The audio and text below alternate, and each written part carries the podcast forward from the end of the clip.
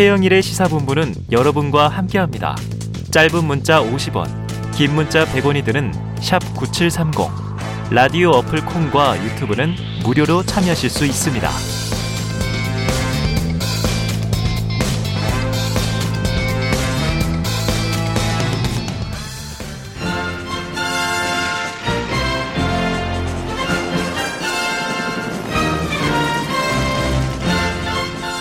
네. 매주 수요일에는요, 보수의 시각을 들어보는 진격의 보수 시간이 준비되어 있습니다.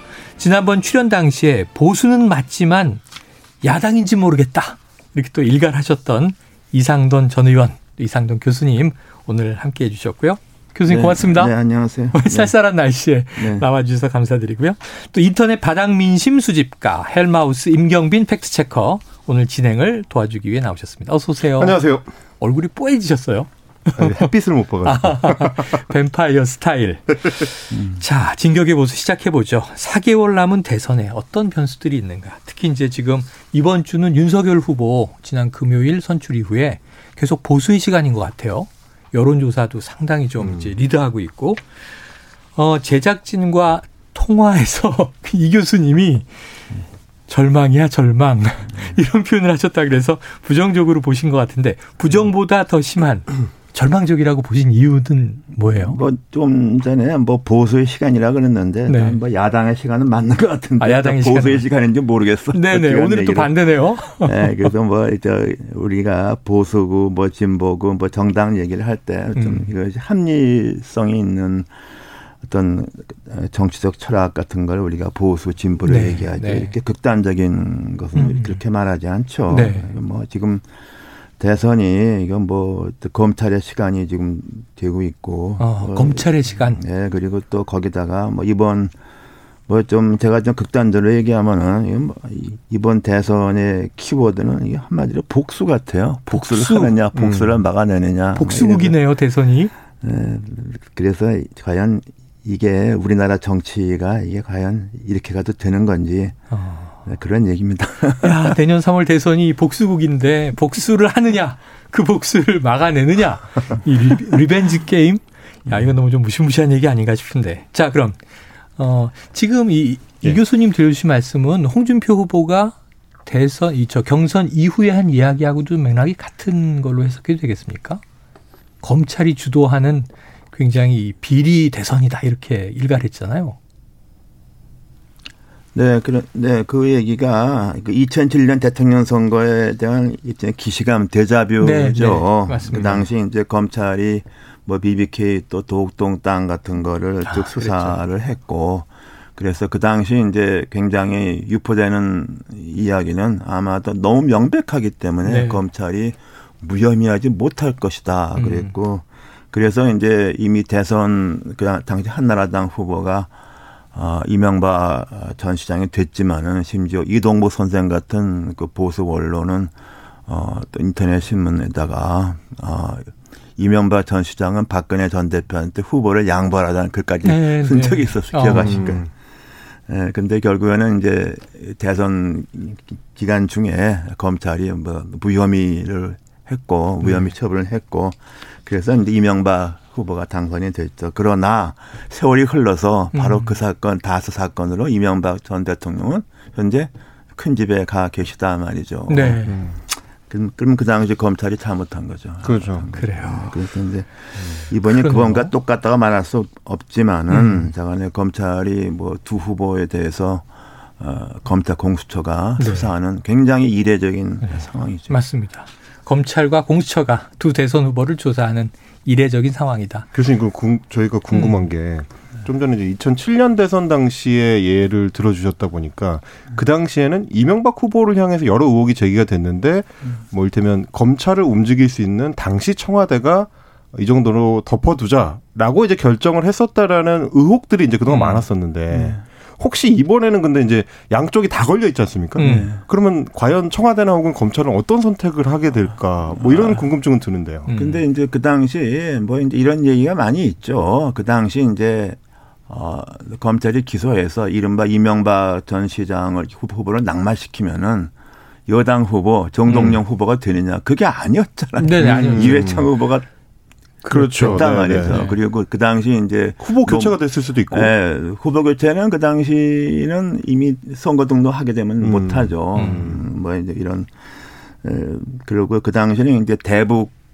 정책을 두고서 네. 이제 노무현 당시 대통령은 이제 이명박 전 이명박 후보가, 후보가. 오히려 좀 낫다고 생각했겠죠. 음, 네. 왜냐하면 이회창 어, 그전 총재의 당시 출마의 표는 음. 대북 정책이 잘못됐다는 음. 거였거든요. 네. 뭐 이런 거 그때 기억이 나는데 음. 에, 그럼 뭐 지금 같은 경우는 또 이제 어, 요번에 뭐 양쪽에 다 문제가 있다 이렇게 보지만은 네. 뭐 청와대의 주된 관심은 이제 정권 교체 가능성이 커 보이니까 예. 음. 그 야당에 대한 그런 거 아닙니까? 그리고 어. 네. 그리고 이제 그런 2007년의 어떤 교훈을 청와대가 과연 아는지 모르는지는 모르겠어요. 명심해야 한다. 아는지 모르, 모르는지 모르겠으나. 네. 자, 어우, 이 교수님 오늘 시작부터 충격적인 말씀이세요. 이 윤석열 후보의 선출뿐 아니라 지금 보수 진영이 극단적으로 적으로 흐르고 있는 것이 절망적이다. 이 차기 대선의 키워드는 복수다. 이런 아주 센 이야기들인데 임경민 팩트체커 네. 윤석열 후보 선출 예상했나요? 이게 사실 이제 뭐 대부분의 비평가들 소위 이제 네. TV나 라디오에서 이제 평론을 하시는 분들이 다 비슷하게 전망을 하긴 했었습니다. 그 대세론이었고. 워낙에 이제 대세론이었고 그리고 이제 당심에서 앞선다는 얘기는 음. 파다했었기 때문에 네. 어 근데 다만 이제 실제로 결과를 받아봤더니 네. 생각보다 더 극단적으로 어. 어, 이제 여론에서는 홍준표 후보가 이기고. 앞서고 10% 이상 앞서고 어, 이제 당심에서 당심에서. 이제 20% 이상을 앞서서 이제 뒤집는 결과가 그렇죠, 나온 셈이 그렇죠. 돼버렸는데 저는 이제 그래서 이제 교수님께도 여쭙고 싶은 게 이게 음. 이제 여론과 반대로 가는 강성 지지층의 힘에 이끌려서 이제 간다는 게 장기적인 대선 레이스에서는 음. 어느 정도 좀 부담이 될 수 있을 가능성도 네. 있지 않을까요? 그, 에, 그 물론 이제 그렇게 근데 문제는 음. 그렇게 이, 이렇게 가더라도 어. 네. 이- 야권한테 승산이 있는 거죠. 아. 왜냐하면 네. 뭐 현 정부가 너무 모든 걸 못했기 때문에 어. 그 정권 교체 욕구가 이렇게 높은 적이 없었잖아요. 네. 그- 그랬던 것이고 그리고 이제 조금 제가 또 의아하게 생각하는 음. 것두 가지가 있어요. 왜냐 그러면은 그 요번에 국민의힘 경선을 앞두고서 막판에 굉장히 많은 입당이 입당한. 당원이 네. 많아요. 음. 그것이 과연 자발적인 입당이냐, 조직적인 오. 입당이 음. 라는 문제가 있고 네.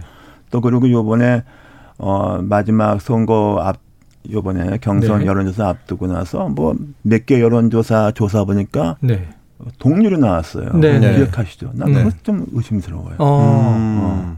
국민 여론조사 부분에서 음. 그뭐 몇 개 여론조사 같이 했는데 네, 사자 대결 이런 이제 것들에서. 똑같다거나 음. 나온 게 기억하실 네. 거예요. 네. 그것도 좀 의심스러워요. 음. 아, 어, 그러니까 그런- 19만 명이 네, 좀 그런- 자발적이지 그런- 않을 수도 있다. 네, 그런 면에서 제가 볼 때는 뭐 홍준표 어, 후보 쪽이 음. 역부족이었다고 생각되고 캠프가 거의 없었잖아요. 네, 규모로 그리고, 보면. 그리고 또 유승민 후보 같은 경우는 유승민 전 음. 의원 같은 경우는 난 이번에 솔직히 좀 드롭을 해줬으면은 아. 네, 그러면 본인에게도 좀 그렇죠, 다음 그렇죠. 기회가 있지 않은가 기대하고 좀 내가 나 타 나도 뭐 알아보니까 뭐 그게 아니더라고. 네. 그래서 결과적으로는 뭐 이번 어, 선거는 그 저 강경 대 강경에 뭐 이런 그 많은 좀 중간 유권자들한테 실망을 주는 음. 선거가 되지 않는가 해요. 예. 아. 당내에서는 뭐 굉장히 좋은 분위기였던 음. 것 같지만 지금 근데 네, 이제 제기해 보면 주신 부분이 네. 저도 좀 관심 있게 봤었는데 이번에 이제 당원들한테 투표권을 줄때 음. 기존에 비해서 굉장히 좀 완화시킨 네. 조건을 걸었지 않습니까? 네, 네, 그렇죠. 천원 내는 이제 네. 당비를 한 달만 내도 이제 당원권을 주다 보니까 어. 그러다 보니까 이제 조직을 동원하기 굉장히 좀 용이해졌던 용이했다. 측면이 있는 건데 네. 그 말씀을 해주시는 네, 거죠. 근데 그것을 가지고서 이렇게 또 이- 비난할 건 또 없을 것 같아요. 왜냐 음. 그러면은 이제 민주당은 당원을 왜 이제 선거인단을 모집했잖아요. 따로 그렇죠, 모집했죠. 그렇죠. 네. 근데 국민의힘에서 선거인단을 모집 안 했기 때문에 네. 말하자면 급- 급속히 이번 계기에 확 입당하고 뭐 나고 네. 탈당하는 네. 사람도. 그 막을 수 네. 없다고. 그렇죠. 아. 그러니까 선거인단을 이 없고 여론조사 대체했기 때문에. 네. 음. 근데 이제 우리가 당내 민주주의라고 이제 말해서 상향식 공천에서 경선을 얘기하는데 음. 그 민주화 민주적인 절차라고 보는데 네. 이렇게 조직이 좌우하는 경선 같으면 아. 음. 이게 과연 이걸 당내 민주주의라고 할 수 있느냐에 네, 대해서 네. 우리는 좀 근본적인 어, 이번 민주당이나 이쪽이나 다들 좀 성찰을 한번 우리 선거제도에 대한 성찰이 필요할 것 같습니다. 자, 민주제의 형식을 취하고 있지만 사실은 보이지 않는 손이 있는 거 아니냐. 네, 이런 그렇죠. 걱정이죠. 네, 네. 자, 지금 이 경선 끝나고 홍준표 이제 전 후보 매우 아쉬웠을 텐데 이 굉장히 강한 이야기를 날리죠. 한번 이제 홍준표 의원의 육성 듣고 와서 이야기 이어갑니다. 앞으로 넉 달이 남았습니다. 넉 달간 아, 어떤 상황의 변화가 올지 참 걱정스러운 게 아, 앞서는 게 아마 두 사람 중에 한 사람은 선거에 지면 감옥에 가야 할 겁니다. 아니, 아니 그게 아니고 이번 대선은 제가 26년간 정치를 해봤지만은 이렇게 참혹한 대선이 어, 되는 것이 참 유감스럽습니다. 마치 검찰이 수사기관이 어, 대선을 결정하는 그런 대선이 되어버렸는데 네. 자, 홍준표 의원, 검사 출신이죠. 모래시계 검사, 이런 별명도 있었는데, 선거에 지는 쪽은 감옥에 간다. 이렇게 강한 발언에. 또, 검찰이 결정하는 대선이다. 사실은 이 교수님 아까 쭉 해주신 말씀과 복수, 뭐 이제 일맥상통한 흐름인 것 같아요. 근데 보통은 네. 우리 후보가 당선되면 상대 후보가 감옥에 네네. 간다 이제 이렇게 얘기를 하는데 어느 쪽 편이 아니에요, 지금. 아, 어느 쪽 편도 아닌 것 같은 네. 느낌에 같이 중립적으로 네. 누구든 이기면 살아남을 수 있지만 근데 이게 아까 말씀하셨지만 정권이 끝나면 또 죄라는 게 면해지지 않지 않습니까? 나중에라도 가잖아요. 예, 글쎄 뭐 그렇게까지 될지 안 될지는 모르겠는데 네. 현재 장관의 저 검찰과 공수처가 아, 몇 건의 수사를 하고 있고 12월이 아니고 내년 3월 대선이기 맞습니다. 때문에 시간이 있고 그래서 아마 검찰은 아마도 뭐 한 달 남짓 간에 가부간에 결정을 해야 되지 네. 않겠습니까? 연말까지. 어느 어디 무슨 결정하든 굉장히 부담되는 결정을 네. 해야 될 거예요. 그래서 과연 검찰이 이걸 어떻게 처리할 것인가 하는 음. 것이고 그리고 이제 홍준표 에, 의원의 말은 아, 그렇게 검찰이 이렇게 에, 모든 걸 다 없던 식으로 음. 끝내기는 어렵지 않, 않겠느냐 하는 뭐 이런 일이 커져 이런 있습니다. 아, 그 수사가 이미 상당히 많이 그렇죠. 진행이 돼서 아마 그런 거를 얘기했다고 저는 생각합니다. 그래요. 자, 그런데 이게 약간 반전이 있는 게 검찰이 결정하는 대선이다. 거기 또 공수처도 올해는 새로 생겨 있죠. 그런데 바로 오늘 오전 관훈클럽 토론에서 이재명 후보가 좀 민주당 결과 다른 파격적인 얘기를 했어요. 검찰 수사가 미진하다면 특검도 수용한다. 특검 이상의 무엇이라도 진상을 규명할 수 있는 방법을 취하는 것에 반대하지 않겠다. 다만 이제 여기에 윤석열 후보도 집어넣습니다만 특검으로 가게 되면 그럼 대선 칼자루가 좀 검찰에서 옮겨지지 않을까요? 요 대목은 어떻게 보세요? 어, 그게, 그게 일단 우리가 그 특검이 과연 가능할 것인가부터 네, 한번 네. 생각할 필요가 있어요. 그 특검 중에. 특검이 무슨 특검이 박영수 특검 아닙니까? 그렇죠, 그렇죠. 이거 완전히 지금 정권을 박근혜, 몰락시켰죠. 아, 박근혜 전 대통령과 그 주변 사람에 대한 이 기소가 과연 이게 정당성이 흔들리는 판이잖아요. 음. 그래서 과연 특검이 가능할 것, 누가 특검을 할 것인가? 네. 아, 그렇죠. 이제 이게 자- 특검이냐? 잘못하게 되면 특검이 지금까지 진행되고 있는 검찰과 공수처의 수사를 중단시키고 네. 유야무야해서 대선까지 가는 그런 효과를 가져올 어. 수가 있죠. 네. 어떻게 보면 검찰이나 공수처는 이거 그야말로 뭐 계륵처럼 이렇게 해도 음. 못 저렇게 해도 못하는 것을 벗어날 수 있는 뭐 묘책인지는 모르겠어요. 네. 그런데 과연 어, 이- 현 상황에서 특검이 뭐 진실을 밝히는 수사를 하기보다는 오히려 음. 뭐 시간을 끌어서 어, 대선까지의 수사를 사실상 어, 어렵게 하는 네. 그런 효과가 있을 수도 있죠. 네. 이재명 어, 전 지사 이재명 후보가 좀 그런 얘기한 것은 뭐 제가 짐작하기는 당내에서 나오는 어떤 좀 음. 어, 뭐, 뭐 이런 불협화음, 음. 비판 이런 것을 좀 잠재우기 위해서 네, 낸 네. 것이 아닌가 뭐 그런 네, 맞습니다. 생각도 민주당 하게 내에서도 선대위원장으로 들어갔는데 음. 이상민 의원 같은 분은 결국 특검 가지 않겠느냐 네, 그런 네. 얘기도 나와서 네. 조금 이제 엇갈림이 있었습니다만 그러면 음. 혹시 이제 어제 이준석 대표하고 송영길 대표 사이에 이제 토론에서도 이 얘기가 네. 나왔었는데 그 당시에는 오히려 이제 이준석 대표가 음. 부산저축은행 건도 넣어서 같이 특검을 하자는 안을 던졌었거든요. 음. 근데 이제 송영길 대표는 약간 머뭇거리는 모습이었고. 음. 근데 오늘 이제 이재명 후보가 던졌으니까 음. 야당에서는 그럼 이걸 받을까요? 어, 받아야 될까요? 예, 네. 그게 뭐 그게 일종의 어떻게 보면 두 후보 자체가 음. 지금 비슷한 상황이잖아요. 그렇죠, 네. 그렇죠. 네. 서로 이게 제가 볼 때는 특검을 두려워하는 게 아니라 다 하기를 원할 것 같아요. 어. 수사가 중단돼 그 아. 지연되니까. 네네. 시간 끌기 전략으로. 시간 끌기죠. 그러니까 아. 일단 한번 이런 이런 특검을 누가 하겠어요? 아 특별 검사를 구할 수가 없다. 네. 구할 수, 난 구할 수가 음. 없다고 봐. 아. 그리고 또 누가 맡은들 누가 맡은 신뢰가 그 있겠느냐. 아래 누가 하겠으며. 어. 네. 그러니까 이, 건 결국에는 시간을 끄는 어. 음, 것밖에 나는 별로 효과가 없지 않은가. 그러니까 예. 두, 그, 그 점에 대해서는 양 후보가 다 의견을 같이 할 수 있지만은 네. 어. 양당의 또 다른 쪽에서는 또 또 다른 생각이잖아요. 어.柯김표 그렇죠. 의원이나 또 음. 다른 네. 이낙연 쪽에서 그렇죠. 네. 이번에 이렇게 도무지 이런 놈의 선거가 어디냐 말이야. 이런 노무 선거가 어디냐까지 이제 교수님 입에서 나왔습니다. 학자의 입에서 정말 이 혼탁하다는 얘기죠. 혼탁하다는 얘기인데. 자, 특검에 대해서는 여야 모두 트라우마가 있어요. 지금 야당은 아까 교수님 말씀처럼 국정농단 특검으로 그렇죠. 박영수 특검, 네. 전 특검인데 대장동에 또 이름이 등장을 해요. 음. 그런데 어쨌든 정권이 몰락하는 중대 사건이 있었고 또 여당의 경우에는 최근에 드루킹 특검, 허익범 특검의 이제 수사로 김경수 전 경남지사가 직을 잃게 되는 심지어 대선 후보 반열에서 또 사라지게 되는 일이 있었습니다. 자, 그러면 이제 그 다음에 좀 지금 이 보수의 시간 아니다. 야당의 시간은 맞다. 이 교수님이 이번 주에 또 그렇게 정해 주셨는데 야당 국민의힘으로 가보면 지금 이제 선대위 구성을 가지고 시끌시끌하단 말이죠. 자, 한번요 인서트 우리 오디오 듣고 와서 관련 이야기를 나눠볼게요. 사실 선대위라고 하는 것은요 초기에 자리 싸움이 치열하지만 나중에 음. 갔을 때는 음. 각자 역할이 또 재조정되고 또 이렇게 하게 됩니다. 음. 그렇기 때문에 너무 초기에 어떤 그런 어 인선이 이런 것에 대해 가지고 고민 안 하셔도 되고 2012년에 음. 박근혜 대통령 대, 그 대통령 선거만 하더라도요 초기에 다소간의 혼란이 있어가지고 그 당시에 어 이제 거중 조정하기 위해서 김무성 대표가 적극적으로 그 당시에 참여하기 시작하면서 네, 네, 선대위가 안정화됐던 기억이 있거든요. 예. 네, 자 시사본부의 첩보원 제임스 본드 임경빈 작가.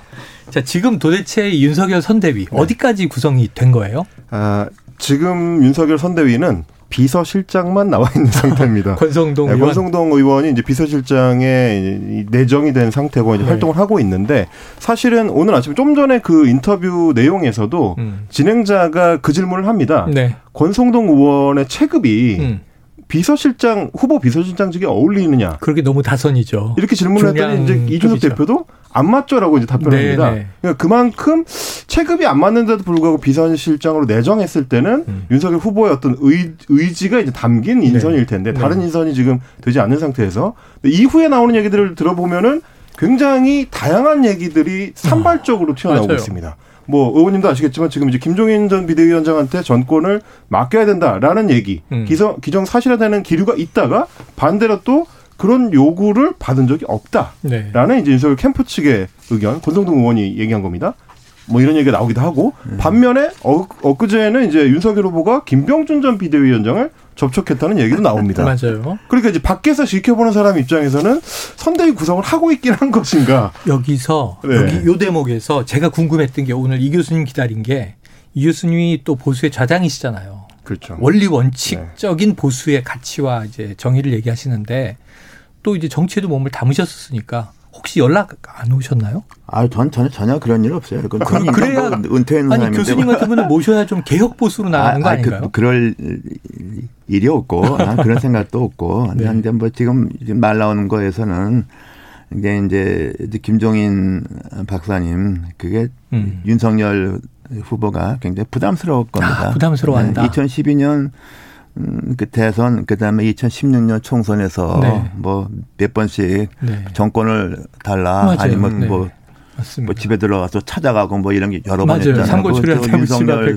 다 봤고 또 하나는 네. 윤석열 후보 그 주변 있는 사람들이 음. 되게 김정인 박사하고 악연이 있는 사람들이죠. 그렇죠. 네. 네. 그래서 악연이 있기 때문에 그렇게 간다는 것이 이제 좀 물이 좀 어려울 수 있고 또 하나는 지금은 무슨 일을 해도 네. 야당이 우세한 선거라서 아, 예, 예. 이름 올리면 그냥 구태여 뭐 이렇게 네. 없어도 우리 혼자 가자 하는 하면 아. 된다는 생각이 아마 윤석열 어, 저기 후보와 주변에 좀 많이 있을 겁니다. 그럼 교수님 정말 궁금한데 이렇게 음. 쭉 얘기가 이번 주에 나오다가 네. 결과적으로 김종인 선대위 합류 결렬 네. 이렇게 돼도 야당 우세에는 별 영향은 없다. 난 영향 별로 없다고 네. 봐요. 네. 음. 영향 없다고 보또 그걸 또또 이제 윤석열 어, 후보를 적극적으로 밀었던 이른바 음. 좀 골수 네. 보수라 그럴까? 경선 과정에서 네, 그 이름다 결집된 보수. 네네. 강성 보수진. 강성 김정인 박사 안 좋아하죠. 아, 음, 안 맞는다. 네. 중도 의원 확장해야 그렇죠, 되는데. 그렇죠. 안 좋아하죠. 그리고 중도 의원 확장할 필요가 없어요. 그러면 않고. 갑자기 등장한 이 김병준 카드 네. 이 카드가 더 유력하다고 보십니까? 그 이제 윤석열 후보 입장에서 볼 때는 뭐 김정 저 김병준 씨는 뭐 그럴 사람은 아니니까 어, 전권 달라 그냥 뭐 figure head로 그냥 앉혀놓는 거에서 아, 뭐 네네. 분란할 수 있죠. figure head. 네. 굳이 이제 선대위원장으로 치자면 네. 김종인 전 위원장은 이제 매운 맛이고 네. 김병준 위원장은 약간 순한 맛이고 아. 그거보다는 골치가 아프고 골치가 안 아프고 네. 좀 말로 설득을 해서 그냥 이름 올려주시고 좌장을 맡으시면 저희가 잘 모시겠습니다 하는 음. 이 김병준 위원장 혹은 전권을 가지고 지금 뭐 파리 때다 해체하라는 거 아니에요? 네. 보통 문제는 아니겠죠. 야 오늘 굉장히 해안으로 여기 중요한 건 이제 이 교수님께는 연락이 오지 않았다. 나중에 확인되면 점심 쏘시는 아, 걸로. 아, 절대로 그런 일은 없고 난 그런 생각도 네. 없어요. 지금 윤석열 캠프에서도 음. 김종인 비대위원장만큼 네. 어, 쉽 쉽지 않은 네. 분으로 분류를 할 겁니다. 자, 그럼 얘기가 나왔으니까 김종인 음. 전 비대위원장이 굉장히 맹공을 한. 근데 이게 이준석 당대표도 본인이 당대표인데 파리 때라고는 안 했지만 하이에나라고 부르면서 음. 이런 사람들이 있다. 앞으로 그 사람들이 드러날 거다. 지금 심지어 이름도 일부 거론되기 시작했고 그러면 이제 파리 때 하이에나 자리 사냥꾼 선대위에 정말 그런 사람들이 그렇게 많나 싶은데 이 정치 경험 해보신 이 교수님 맞습니까? 아니, 그런 표현은 좀뭐 그, 그 심하고 아, 좀난좀 이런 표현 쓰는 거 아니라고 봐요. 동의하지 않는다. 네, 그런 네. 표현 심하지만은 음. 에, 그게 항상 그 이명박 대통령 때도 그랬고 네. 너무 승리가 빤히 보이게 되면 온갖 사람들이 다 모입니다. 네. 모이고 또 거기에 대해서 이제 후보가 또 보면 철저하게 농공유산 거기에 근거해서 했죠 이명박 네, 네. 그래서 그 정권이 이렇게 2년 만에 지방선거 이후에 저렇게 돼버렸죠. 음. 이제 그래서 제가 볼 때 정권은 바뀔 가능성이 많지만 네. 이게 과연 국가 발전을 위해서 음. 좋느냐에 대해서는 나는 좋은 정권 교체냐. 뭐 나는 이게 뭐그 오죽하면 이런 식으로 정권이 바뀔 아. 가능성이 많느냐. 네. 나는 네. 그건 네. 다 모든 걸 우리 문 대통령께서 자초한 얘기죠. 그러니까 보수의 입장에서 보수 정당을 어. 지금 봐도 네. 마뜩치가 않으신데 네, 그렇죠. 이렇게 좀 어찌 보면은 갖춰지지 않은 보수가 집권 가능성이 높은 것, 음. 정권 교체 가능성이 높은 것은 음. 문재인 정부가 자초한 일이다. 이렇게 좀 정리해 주신 거예요. 야, 지금 이게 뭐 파리 떼 하이에나 동의하지 않는다고 말씀하셨지만, 근데 그때 결국 친이계가 만들어졌고, 음. 그 이후에 친박계가 만들어져서 이 계파 싸움 때문에 한나라당에서 새누리당까지 고생을 많이 했죠. 그럼 이 파리 네. 떼의 리스트 임첩보원은 확보하고 계십니까? 리스트를 제가 여기서 얘기를 하면 어, 네. 어 제가 또 검찰 수사와 굉장히 가까워질 수 있겠다는 좀 부담이 있고 그러네요. 저는 이제 그 김 저 이상돈 의원님께 좀 질문을 드리고 싶은 게그 네, 부분입니다. 이제 지금 말씀해 주신 것처럼 만약에 이제 윤석열 후보로 정권 교체가 되게 되면 아까 이제 지적해 주신 이제 골수 보수층의 지지라는 게 결국에는 음. 문재인 대통령이나 혹은 문재인 정권 인사들에 대한 강력한 수사 의지 내지는 음. 감옥에 보내겠다. 우리 이제 예, 복수 이렇게 얘기하셨잖아요. 그런데 복수에 굉장히 무게 중심이 가 있다 보니까 음. 그러면 또 다시 지난 정권들처럼 이렇게 정치 보복으로 음. 흐르는 흐름이 생기지 않으려나요? 이, 이, 부분에 대해서 이제 중도층에서는 굉장히 좀 부담스러울 것 음. 같은데. 뭐, 지금 문재인 정부도 뭐, 정권 보복했다는 말을 절대로 안 했죠. 적폐를 음. 청산했다. 아, 적폐 청산. 그렇죠. 그리고 상당한 음. 부분에 또 뭐 그런 부분에도 뭐 어느 정도 납득할 수 있는 부분도 네. 있어요. 네. 그러나 이제 뭐 제가 보기에는 난그 박근혜 전 대통령에 대한 뭐 탄핵은 뭐 어떻게 정치적 음. 결정이지만은 음. 과연 이렇게 무슨 수십 년 전혀 방어도 안 하는 사람을 갖다가 네. 수십 년씩 이렇게 하는 것이 또 그 중에는 뭐 청와대에서 여론조사 한두 번 했다고 해서 정치 네. 관여로 사- 형기가 3년이 늘고 뭐 음. 이랬거든. 음. 그런 어, 난 그 굉장히 무리했다고 보는데 뭐 결국은 또 이게 그런 것을 주도했던 사람이 또 야당의 그 대통령 후보가 돼서 어, 뭐 이- 이런 난 좀 그것도 좀 특이한 현상이죠. 그러니까 난 도대체 납득이 안 되는 네. 게 너무 많이 벌어지고 특검의 있어요. 수사팀장이 이제는 이제 네. 보수 진영에 네. 그리고 이제 그게 됐어요. 제가 뭐 지난번 다른 말씀드렸지만은 지금 홍준표 의원이 제일 실수한 게 음. 조국 가족에 대한 아. 동정 때문에 네네. 그, 그, 여기서 저, 저 사람 안 되겠다 해서 네. 표가 안 간 거예요. 윤석열 전 총장을 공격하는 과정에서 네, 그 비난한 조국 과정에서 조국 가족에 대한. 연민을 표현해서 그래서 아, 그냥 지지도 네. 떨어지고 그냥 그게 뭘 의미하는 겁니까? 네. 그리고 당선된 사람은 지지하는 사람의 뜻을 반영해야만 돼요. 네.